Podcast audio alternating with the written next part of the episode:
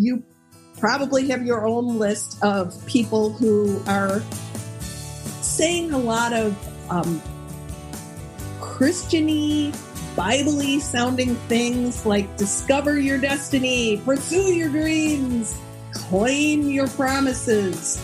And, you know, you can you can kind of use a few verses to proof text or support those ideas. Um, it's very slogan based and it mixes um, in a kind of a really unholy, sneaky but unholy way with our own desires for fame, fortune, and our own piece of the Western or American dream. And it does not look anything like what Jesus had in mind for his followers.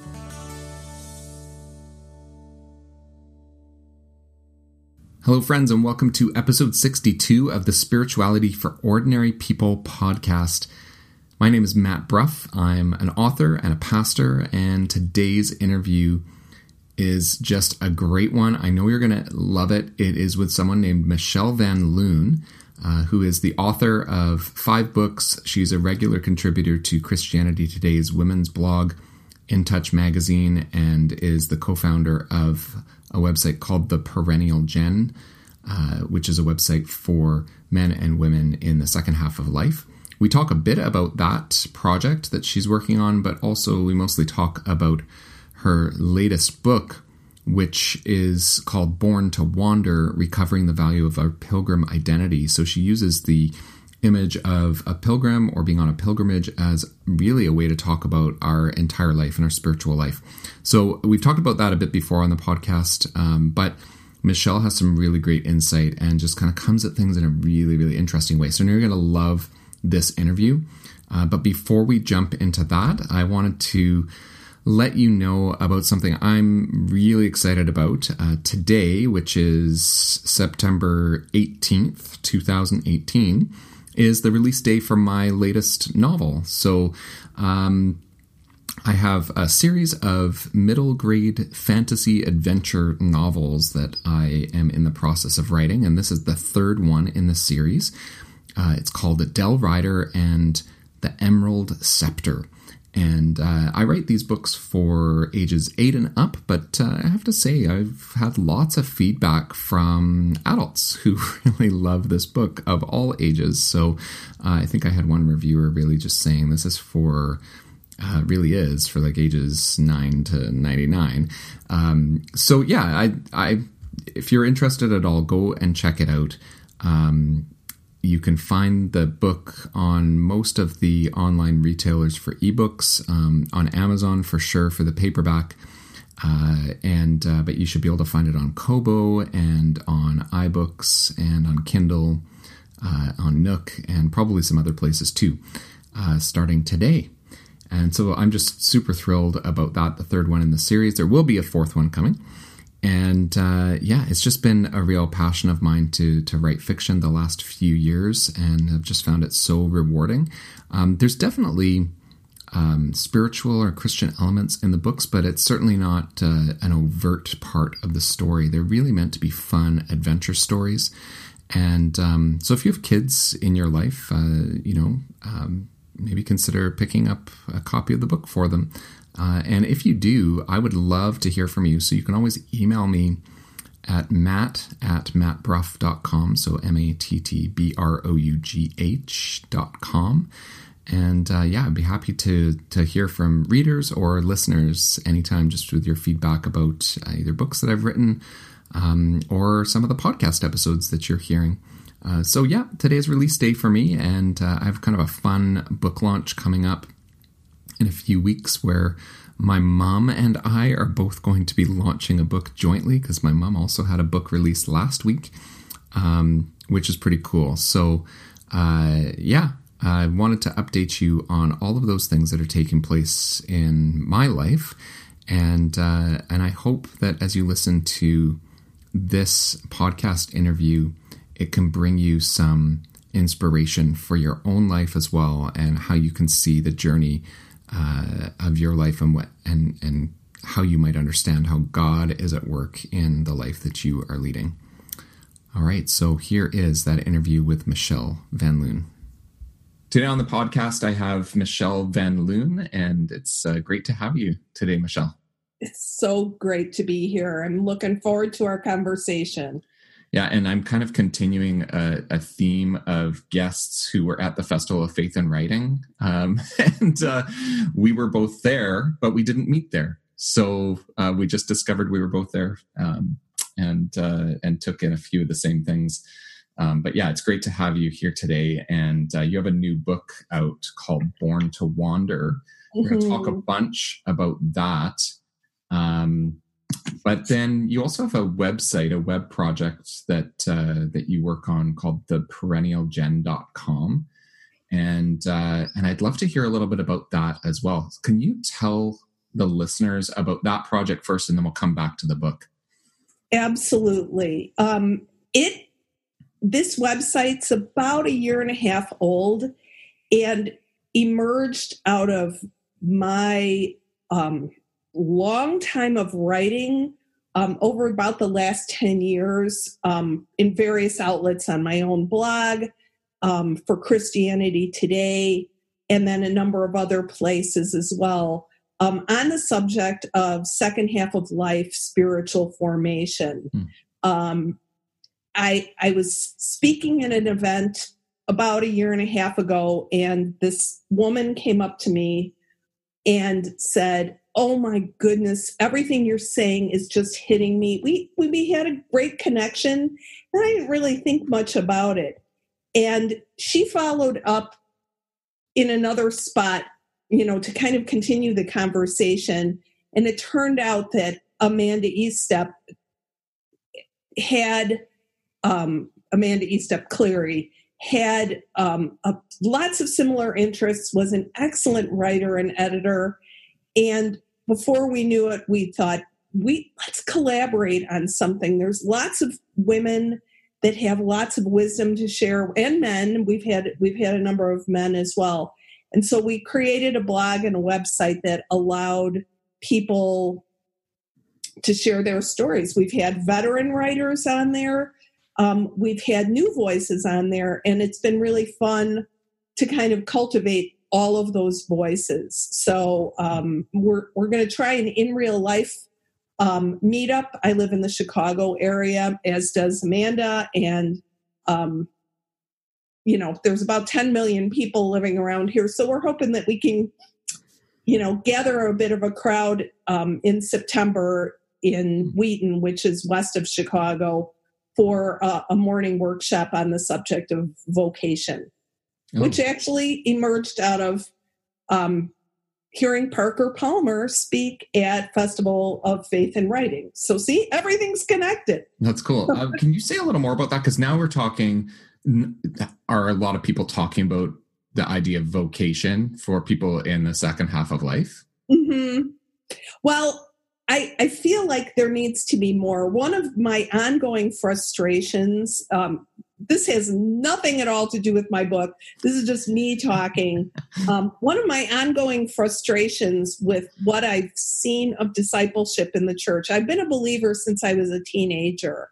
Um, so I I came to faith at the tail end of the Jesus movement. So I've I've been lots of places in lots of different um, settings. And discipleship, we tend to be really good about talking about how to get started in your faith and how to develop some spiritual disciplines.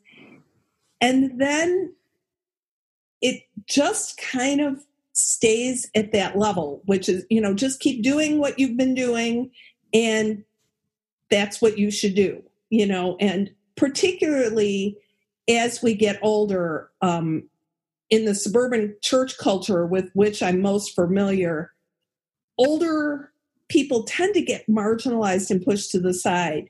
You know, they're seen as givers or servers or problems. Um, and I, I, I don't see that that is the truth about the way that God has wired us to grow. Hmm. There's pruning that happens, particularly at midlife reshaping, redirecting often.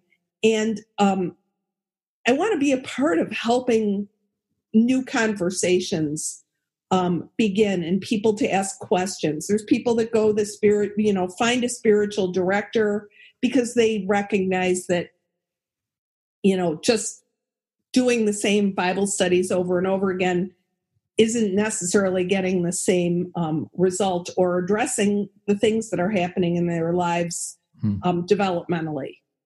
Right. Um, so, how does that relate to vocation? Like when you're talking about vocation, what what do you mean by that?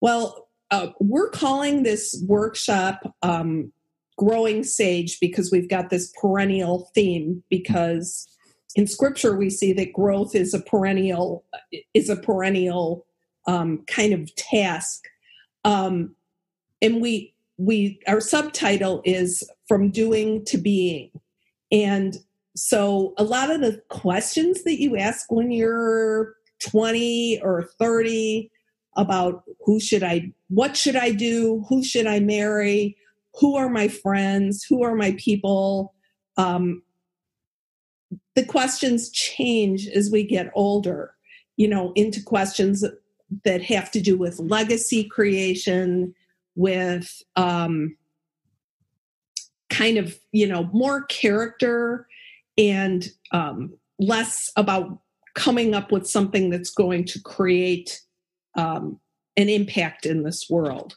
Hmm. So, yeah, yeah. Um, it actually does connect to your book because uh, oh, everything connects. um, there, you actually talk about those those sort of questions. Um, we often define ourselves. Uh, some page one sixty eight of your book, actually, uh, we define ourselves by the way we answer questions like, "What do we do for work? Where do you live? Mm-hmm. Are you married? Do you have children? Where did you choose to go to school?" And then you say, "A pilgrim uh, is formed by the question, "Do I trust him?" Mm-hmm. Which I actually think is awesome. I think that's yeah. really good for for anyone at all stages of life. it, it, absolutely applies. I mean, so does so much of what God said. It's just that you know the emphasis or emphasis it becomes different at different stages of our lives. We're called to love God, heart, soul, mind, and strength. That that doesn't change, you know, and it applies to six year olds and seventy six year olds. So yeah. Um, so yeah, we should. Uh, I, I want to jump into the book. Um, Great. Which is uh, Born to Wander and recovering the value of our pilgrim identity. Uh, so why did you want to use wandering uh, mm-hmm. as the primary way of talking about the life of faith? And maybe is there a difference between a wanderer and a pilgrim? Absolutely. Um, my own experience, um, I open up the book, not that my experience is necessarily relevant to this topic, but um, we've lived, my husband and I have been married almost 40 years. We've lived lots of places, been in even more churches over time. And um, so my my own experience as an adult has been one of of physical wandering and to some degree spiritual wandering within the confines of evangelical Christianity for the most part. And um, my my experience as a child, I grew up. Um, both my parents are Jewish, so I it, when people ask me what are you, I always say I'm a Jewish follower of Jesus because the the Jewish part is core to who my identity as a follower of Jesus is. Um, and Jewish people know a thing or two about wandering as well. It goes it goes deeper than even my own list of addresses and phone numbers. Um, it, it's it's my family's story, and it goes all the way back to the Exodus and even before. Hmm. So um, that metaphor um, or that language, as I began to follow the theme through scripture, I, I saw that there was wandering um, that's gone on from Eden and will continue until the last pages and the last movements in the book of Revelation. Um, so we have that um, as kind of a a core thing. What um, has struck me over the years is that exile and that language of wandering and exile has never been God's intention for a terminal point or destination.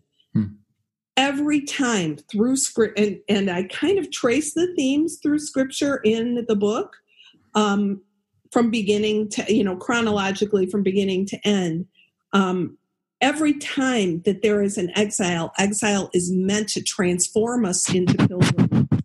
You know, and you can see it you know even in in familiar passages like um you know as you're following the exodus um or even the babylonian exile but it's it's there again and again. So exile's never the destination pilgrimage is oh okay. So say more about that. Like why why is uh, like what do you mean by pilgrimage is the is the destination? Why well, does god want that for us? Yeah. Well exile the, um, exile is somebody who's been sent from somewhere. Right. And in our world, there are all kinds of of kind of uh, inciting events for our exile.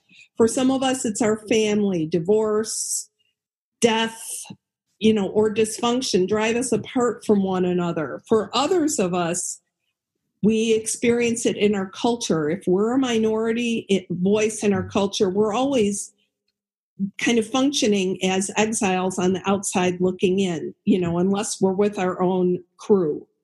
Um, some of us find that the place that's supposed to be kind of an antidote to that, the church, you know, becomes a place of exile, you know, every 10 minutes, it seems these days, there's more awful stories. I, I live a mile away from where Willow Creek Church started, hmm. and um, and not too far from where it, it, it is currently located, and and that's been a huge story here in the Chicago area and all around the world. You know, as as I, I think there's going to be a lot of people that are have been shaken and will continue to be shaken but there's stories you know in every stream of christianity right now um, so people are experiencing wandering that way too and um, it's also important for me to mention that right now in the world there's more than 60 million um, refugees people that have been forced from their homes through war, through economic issues, through bad politics, people looking for asylum that left their homes through no choice of their own, right. were forced to leave. So there is a lot of wandering in our world at all kinds of different levels. So so you're kind of drawing the distinction between exile and, and this not exile not being god's intention mm-hmm. and then pilgrimage so when so how do we make what is that shift like what is that what does that look like or well a lot of us i think find our identity in in our in our belonging as people ask who are you or where are you it may be our ethnicity, it may be our network of relationships, it may be what we do, it may be our passions and hobbies, it may be our moral choices. But none of them are reliable indicators of who God is calling us to be. Hmm. He's he they're all temporary to some degree. Some more, I mean, family doesn't change, ethnicity doesn't change, but neither are those the defining factor. Certainly, um, work, um, even church membership for most people isn't a defining factor right. um, as much as it is, well, you know, it's where God has placed us, but it is not the destination. Hmm. And um, that restlessness that sometimes is, we call it a negative, but I, I believe that there's a redemptive purpose in it as well. So, right. So, is the main difference between a wanderer and a pilgrim is it that a pilgrim has a destination? Pilgrim has a destination. A wanderer is sent from somewhere. you know, and a pilgrim is going to wandering camp. Exiles are sent from somewhere. Wanderers sometimes, or at least the way that we tend to think about it, are are people that are going somewhere with no purpose mm-hmm. and um, maybe no focus. You know, getting in the car and having a, a road trip adventure kind of thing. Now, I love as well, like early in the book, you are, you like you said, you kind of go through the entire biblical story. Um, so mm-hmm. early in the book, you uh, talk about Abram um, or Abraham, and um, and that's kind of my favorite uh, go-to story of wandering and mm-hmm. pilgrimage, mm-hmm. um, because it's kind of interesting that um, what you're saying about uh, wandering and and uh, being a pilgrim is that Abraham does he know where he's going? Like that's right. We we particularly in the West, I think we really love a, a plan, you right. know, and uh, many of us heard God has a wonderful plan for your life. You know that language of of the four spiritual laws and kind of what you need to to believe those those pieces of data that you need to understand about God to commit to Him begins, um, at least in, in the world that I grew up in as a Christian, as a young believer, um, that, that language of plan yeah. kind of flies in the face. There, God does have plans for our life, but um, the fact that we have complete access to them is sometimes sets us up for um, frustration, I think. And yeah, yeah. so I look at Abram, who was just minding his own business, having his, loving his wife, having a life, you know, surrounded by family. And had lived for quite a while. Already. And was old, you know, for us, for sure, definitely a senior citizen. And, um, and God told him to go to the land that he would show him. There was no, and this is how you'll know, and here's the breadcrumbs and neon, neon sign that will direct you. But that go was such um, a strong imperative. And Abram responded, you know, and he took one step and then he took another step. And that is all that he really knew. Right. Um, but he in, in the language of, of um, pilgrim literature, um, the, the phrase or, or, the saying is given um, you make the way by walking, which sounds very ethereal, but that's exactly how Abram discovered exactly where he was go- going. He couldn't just sit there and think some good thoughts about it. He had to get up and begin walking in obedience to God in the dark. Right. Yeah. And I also I love that Abram uh, he goes and it's really fast, like uh, the way it's told. I mean, obviously he the reality is he's walking for quite some time with his mm-hmm. entire family and there was probably preparations and all that kind of thing but none of that is really told in the in the story it's just a few verses and then all of a sudden oh he's arrived and god showed him this is the mm-hmm. land but then mm-hmm. all kinds of problems arise and he ends up continuing to be a wanderer even though he's had a glimpse of the promised land. And then exactly. then it's not him that's really going to inherit it. It's going to be future mm-hmm. generations. So I, it's a fascinating story to kind of think of. Uh, he's on a pilgrimage there is a destination but but the the route to get there is not even necessarily what he might originally see and I think like going back to what you're saying about, you know, when we were sometimes told, you know, God has a plan for your life, especially say for teenagers or young adults or things like that. Yes. God has a plan for your life and figure out what that plan is and then go and, and pursue that plan. That actually is okay. I mean, in a way that fits with, uh, you know, in a way that fits with Abram. But the reality is, is that you, are going to get a glimpse. You're going to think you know it. You're going to think you've got it right. You're going to mm-hmm. pursue that, and then all of a sudden, the rug gets pulled out or something else happens yep. and actually somehow that is also all part of god's plan it's it because our temptation is always to settle. It's always to to seek comfort, and um, comfort is rarely found on the road without a map. And um, it's interesting, even as you were talking, it struck me uh, afresh that Abram, in addition to having to set out, there was this language about people after him coming to inherit this land that he was going to. He had no people. Yeah. You know, he had he had a wife who was infertile. You know, and and he was infertile. We, you know, as we found out later, um, neither of them were. But um, you know, when they left, they they somehow made their peace with there were no children and this was going to be their lives. And god completely upended that and as he does. Sure. I like as well you're saying about uh, there being no map but an image that you use in the book is actually that there is a map but the map is a blank page. Yeah. I thought that's a really interesting way of talking about it because it's not that there isn't a route it's right. that it's that it's it's in a, in a sense unwritten yes. Um, and so so kind of taking one step and discovering what the map is mm-hmm. um, is the way forward but that's that's hard and and again that kind of connects to the idea of well what are the questions that we're defining ourselves by do i trust god you know do mm-hmm. i trust god that god is going to write this map as I'm going and I might get little bits of it.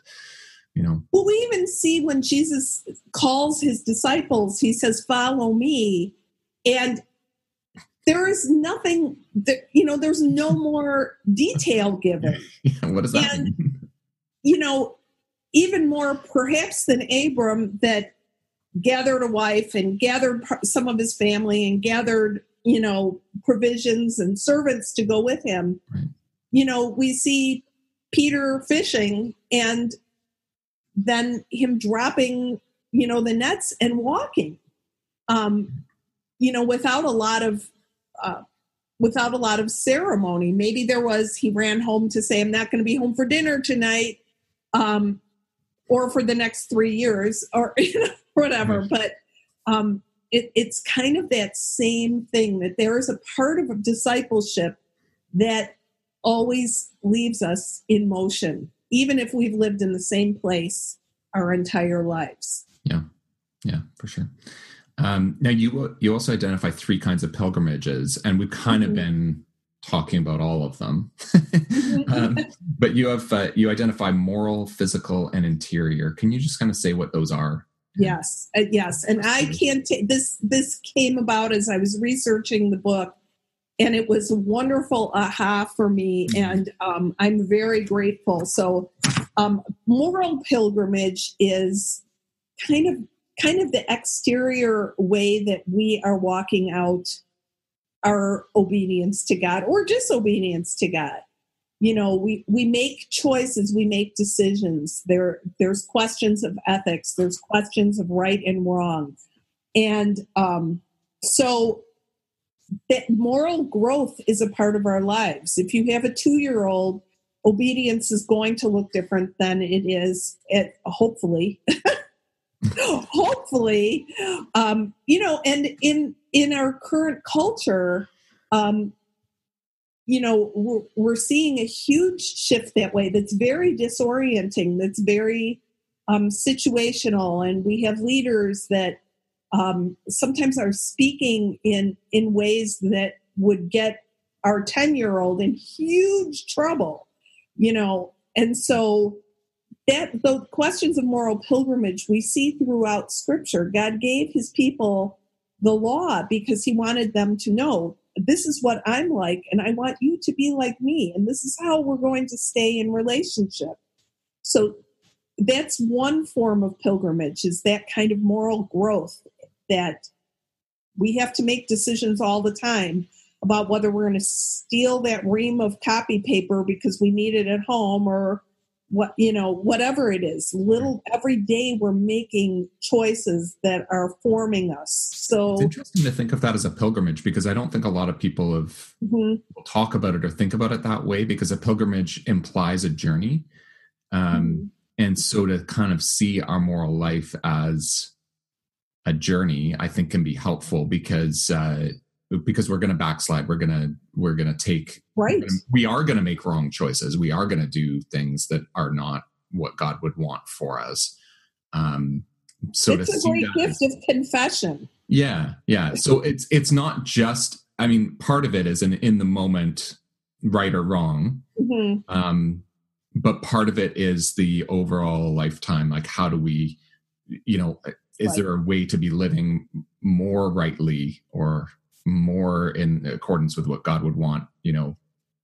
am I'm doing that now as opposed mm-hmm. to where I was 10 years ago. And probably 10 years from now, I'll, I'll look back on now and think, oh, what was I doing? You know? Yeah. Um, but there's, there's great hopefulness in that. I, I think that being able to recognize that there is a growth path right. in that, um, you know, I, I think a lot of us tend to kind of plateau our understanding of moral development as something that happens when we're we're young and then we just kind of work it out. But i i do not believe that that's true. Um, and as we grow in wisdom it should shape the way that we are are walking out those moral yeah. our moral understanding.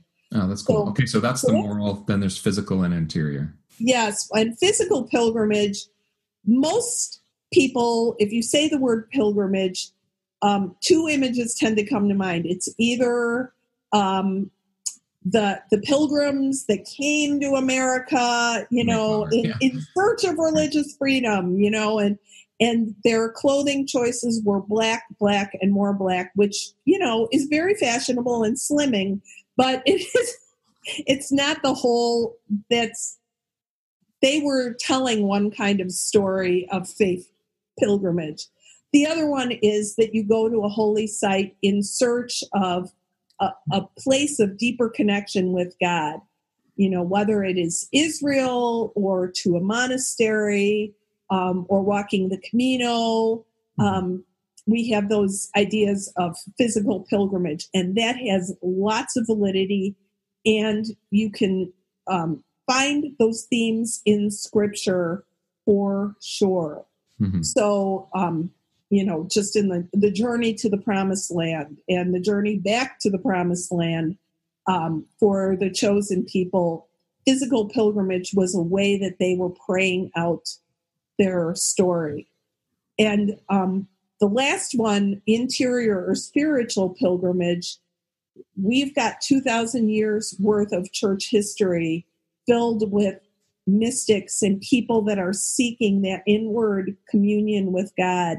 Um, St. John of the Cross, um, the, the people that are writing about spiritual formation today, Teresa of Avila, there, there's many that are recognizing that there has to be an inward journey to meet with God that isn't necessarily worked out in a physical way or in a moral way but also in a, a desire for relationship. Yeah, that's really good. Do you think maybe the there's sometimes been a bit of an overemphasis? Like we are kind of talking about this, where there might be inadequate models for you know it, once you become a christian there's sort of an early oh yeah now you you know there's some th- certain things you got to learn and mm-hmm. then I feel like in a lot of contexts, it's really, if you were going to name it in one of these three, it's really been about morality after that. So yes. now just make sure that you're being good. Mm-hmm. Um, uh, but I, I think this idea of communion with God, this interior pilgrimage, um, might be one. I think it's something that's really been neglected. It's also the most intangible, or the you know, and it has more. Um, I hate to use the word mystical, but it has more mystical overtones that are off putting to people that just want to know that there's four things they need to know about God. And, right. um, you know, that's, we're talking about someone who is infinite and other than, and yet exists with us and within us in and so that's a little bit harder to quantify Sure. if we're just if we're very left brain kind of logic driven um, people in a, the way that we approach our faith for sure. Um, there's this great uh, quote in your book that I want to read, and I just want to ask you to tell us more about it. Um, it's, Okay. um, it's from page 42. Um, and it says, The pursuit of worldly success, baptized in Bible sounding language, sadly passed in many quarters for teaching about how to understand our identity in Christ. This kind of self focused ambition is little more than a sparkly version of exile. So, can you say more about that? The pursuit Yes. of worldly success. I'm going to read some of it again. The pursuit of worldly success, baptized in Bible sounding language, sadly passed in many quarters for teaching about how to understand our identity in Christ. Well, I've heard through the years, and you have too, and, and if you're listening, you probably have your own list of people who are saying a lot of um, Christiany, Bible-y sounding things like discover your destiny, pursue your dreams, claim your promises. And you know, you can you can kind of use a few verses to proof text or support those ideas. Um, it's very slogan based and it mixes um, in a kind of a really unholy, sneaky but unholy way with our own desires for fame, fortune, and our own piece of the Western or American dream. And it does not look anything like what Jesus had in mind for his followers. So we hear this pursuit of worldly success, worldly comfort that kind of gets mixed and swirled all together. And I'm just as susceptible as the next person. I've grown up in this culture. God has placed me in this time. And it is only by kind of actively questioning or resisting it that I have any sort of perspective, and it certainly isn't an always an eternal perspective. I I like to be maybe I'd like to be successful. I don't know. I'm I I I question that. I I'm a communicator. I've always been a communicator, and so I just want to connect with people. So I don't know. I I don't. Maybe my publisher would be really sad to hear me say this, but I don't need to be the bestseller. But I would, and it could be because of the time of life that I'm at. I would really like to just be able to leave something behind to help the next person take some steps with God. So, Mhm. but that's even that is mixed together with some sort of desire for for success.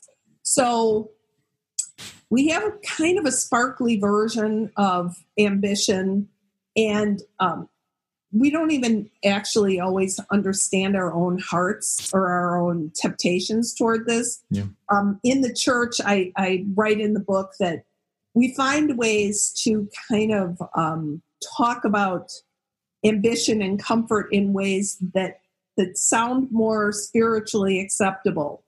You know, um, I use the example, you know, I, I really wanted a whole new kitchen, but instead I got contented with just having a new backsplash kind of idea. As, as, as if we're sacrificing something really big, you know, Right. um, or really the truth is I'd love to be in charge of women's ministry, but I'm just going to be content teaching the little kids in, you know, Sunday school or the nursery.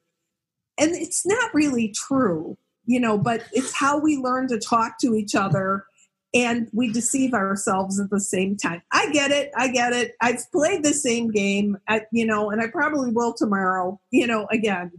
Uh, Um, it's some something else will ambush me and I'll be like, oh, I So- really, I'm, I really not journeying there on that narrow path quite as um, faithfully as I think that I am. So, right. Like, I wonder if, like, I wonder if is is the um, is ambition uh, is that the problem?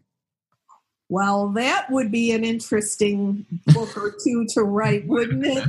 Sometimes, I mean, I figure out a lot of times what I'm thinking and what my prayers are as I'm writing. This has been ever since I was a young kid. And um, I hear a lot of ambitious talk um, from younger friends, and I recognize that that's a part of how we're formed.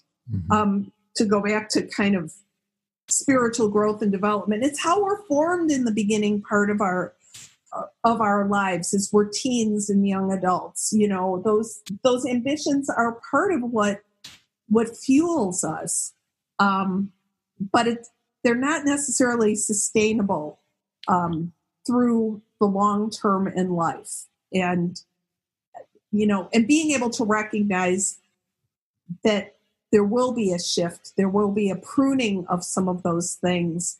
You'll lose your job. Mm-hmm. you'll have a prodigal child. If your ambition is to have the best christian family ever um, you know, or you'll be a prodigal, or you'll be a prodigal child, right? Right. That's um, yeah. I wonder if um,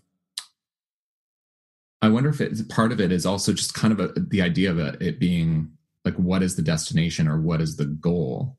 Yes. Um, and so, like, is there a way to say, well, it's like ambition is often kind of like because somebody's got an internal drive to do something, and I think maybe God could use that. Absolutely. But so maybe our response to that is to try to then submit that to God to say, Absolutely. I want to give this to you. How, like, you're still going to walk some journey and it might actually be set up by an ambition your ambition like i don't think there's anything wrong with somebody saying well i would love to be a best-selling author yeah maybe there's some best-selling authors out there and and it's a really good thing that they're best-selling because they've written stuff that we really want people to read. Absolutely. Um, Absolutely. So, and and partly their ambition has driven that. So but I think the issue here and why I love this quote so much is is this idea of like I I love this baptized in Bible sounding language mm-hmm. um, that we basically said, and often we will say, you know, it's okay for your ambition to be your ultimate goal mm-hmm. because that's actually what God wants for you. God wants you to be successful. God wants you to uh, have this great life and all that kind of stuff. Um, and uh, and and I, I think that's where you're in. Uh, that's where you get into real danger, right? Yes, I I agree, and I'm I'm not anti ambition at right. all. I I think it is the fuel that propels us forward and gets us asking God really important questions. You know, what am I supposed to major in? Where am I supposed to live? You know, who who are my friends? Who what are the things that I need to know? Who should I who should I marry? Where should I go to church? All of those things are are building questions and they're they're really good questions. Um, we have to hold them loosely, but we hear that. and they're around good things, is, but they in themselves are not God. They they aren't, and they're not a destination. Right. Um, they you know they're a part of what our our pilgrimage with and toward God should look like. And so being able to reframe that um, even you know at, for a 16 year old or a 25 year old is super important, you know, and we learn as we lose, as we suffer, um, as not every ambition is, you know, as doors close, that's part of what, what shapes us and guides our lives, mm. not just the wins. Yeah. Yeah, for sure.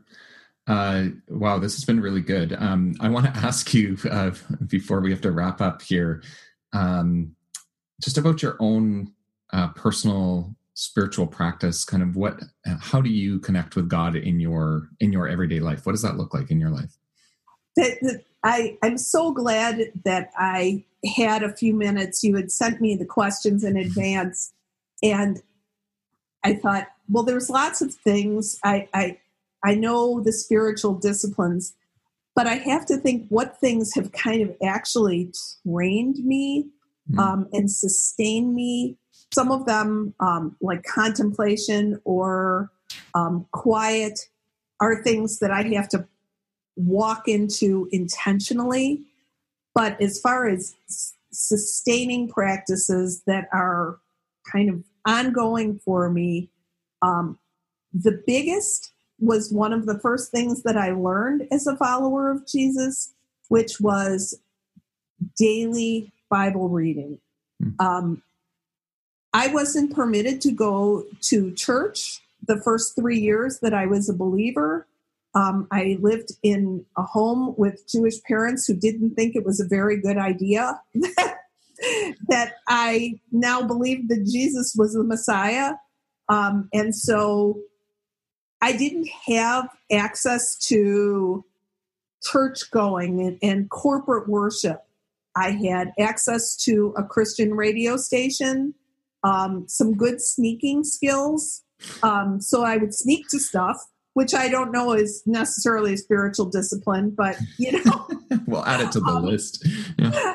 But it was a survival technique um, for a teenage girl that already had pretty good sneaking skills under her belt.